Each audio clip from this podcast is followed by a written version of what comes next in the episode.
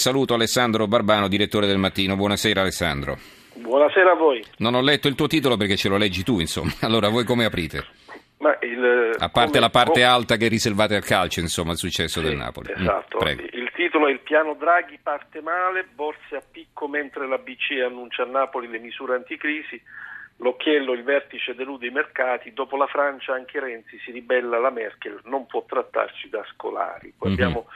Un editoriale, un fondo, diciamo, intervento di Giorgio Lamalfa che, che titolato Il dovere di stare con Parigi si riferisce allo strappo di ieri mm-hmm. e alla, alla, all'occasione che questo strappo apre anche per, per, l'Italia e per gli altri paesi che si trovano nella situazione italiana.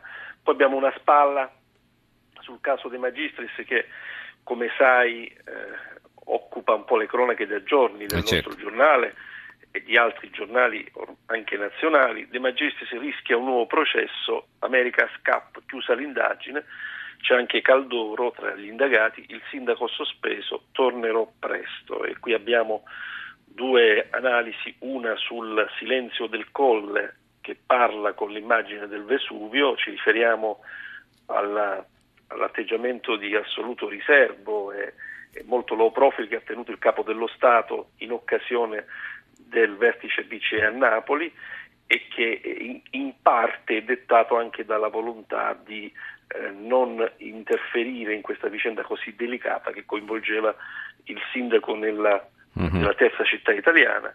E, sindaco e, che invece poi, aveva po- polemizzato con Napolitano. È sindaco che mm. ha molto polemizzato, non solo nelle interviste, ma poi come sappiamo è spuntato questo veleno, questo schizzo un po' di fango di un interrogatorio con cui De Magistris, richiesto di chiarimenti su un'indagine che aveva secretato, riferisce che questo metodo della secretazione gli era stato consigliato da un altro magistrato con riferimento a un'inchiesta apertasi vent'anni fa eh, durante Tangentopoli nei confronti di Napolitano per una presunta mazzetta di 200 milioni di euro eh, che eh, coinvolgendo appunto un uomo delle istituzioni era stata secretata.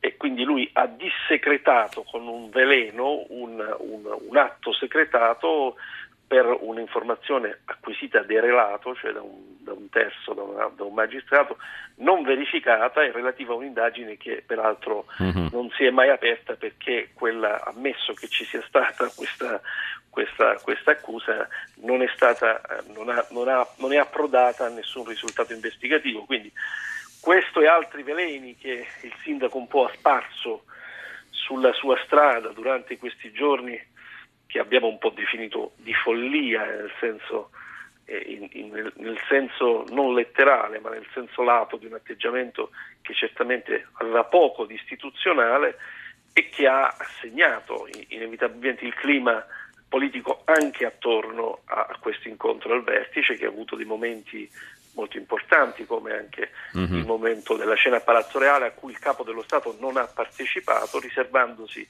proprio per un atteggiamento di particolare riservo e rispetto un incontro con il board della BCE nella sua residenza eh, napoletana. Mm-hmm. Questo... Ti fermo un momento perché abbiamo una telefonata Prego. da Napoli proprio, ci, ci sì. chiama Fabio. Buonasera Fabio. Eh, buonanotte.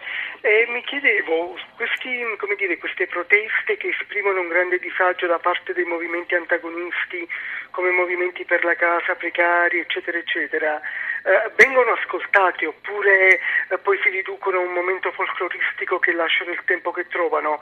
Cioè i governanti le ascoltano oppure no? Grazie. Grazie Fabio, prego Alessandro.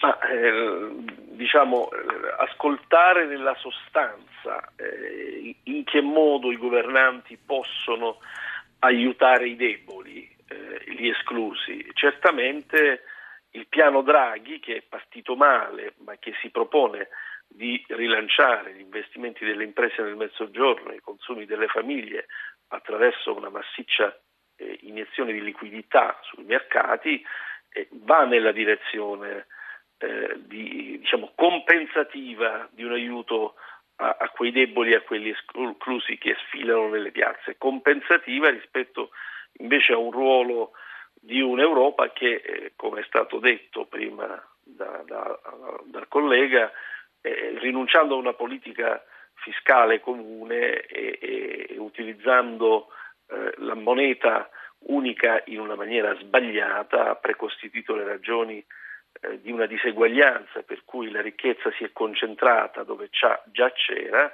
e, e, si è ridotta dove invece era, era già carente. Questo un po' è l'effetto quello che è accaduto a cui la, la BCE sta cercando di porre riparo con strumenti che sono ovviamente quelli a disposizione eh, del Presidente della BCE, poiché eh, non è Draghi che fa le regole del gioco, ma applica le regole eh, che il, diciamo, l'Europa intergovernativa ha messo in atto, un'Europa che continua a rimanere un'incompiuta e quindi è evidente che al netto delle strumentalizzazioni e, e, e anche del fatto che c'è chi soffia sul fuoco come sempre in ogni momento di crisi, però è chiaro che il fuoco della protesta non viene spento fino a quando le risposte politiche del, del sistema Europa sono così parziali e così deficitarie. Oh, ti chiedo un'ultima cosa, eh, un, un, un, tuo vaticinio sul futuro del, del, comune, insomma, che cosa succederà? Questo consiglio comunale finirà per dimettersi oppure rimarrà, come dicono molti, incal- incollato alle poltrone?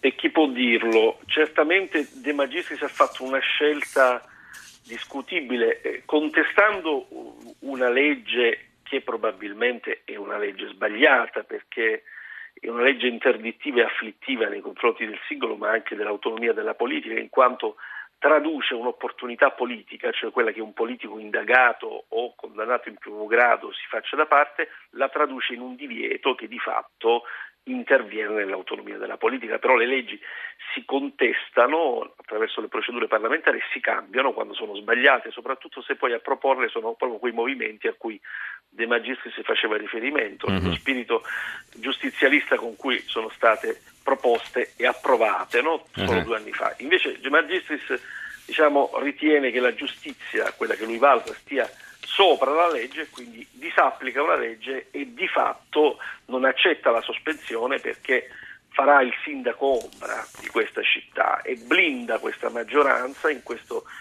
risicatissima, frutto evidentemente di una catena di disperazione di soggetti che non fanno più riferimento a nessuno dei partiti, perché uh-huh. nessuno dei partiti principali è presente nella maggioranza, né Forza Italia né, né il PD e, certo. e, neanche i grillini, sono tutti partiti inesistenti, cioè gruppi di partiti ormai scomparsi. Che però stanno lì, eh, certo. Che però stanno lì e, e con Nessuno solo, gli può dire nulla, certo. No, esattamente, con una maggioranza... Non re- devono rendere conto a nessuno, diciamo, via. Non devono rendere conto a nessuno. È evidente che però, eh, qui si assiste un po' alla distanza che c'è in questo momento dalla terza città d'Italia e il resto del paese, non c'è stata una sola presa di posizione politica nazionale nei confronti di questo fatto, che ha avuto grande clamore mediatico, ma nessuno dei leader si sembra interessato. Eh, c'è come un grande disinteresse e questo certo è preoccupante. Va bene, allora eh, salutiamo Alessandro Barbano, direttore del mattino, lo ringraziamo. Grazie e buonanotte Alessandro. Grazie a voi, buonanotte e buon lavoro.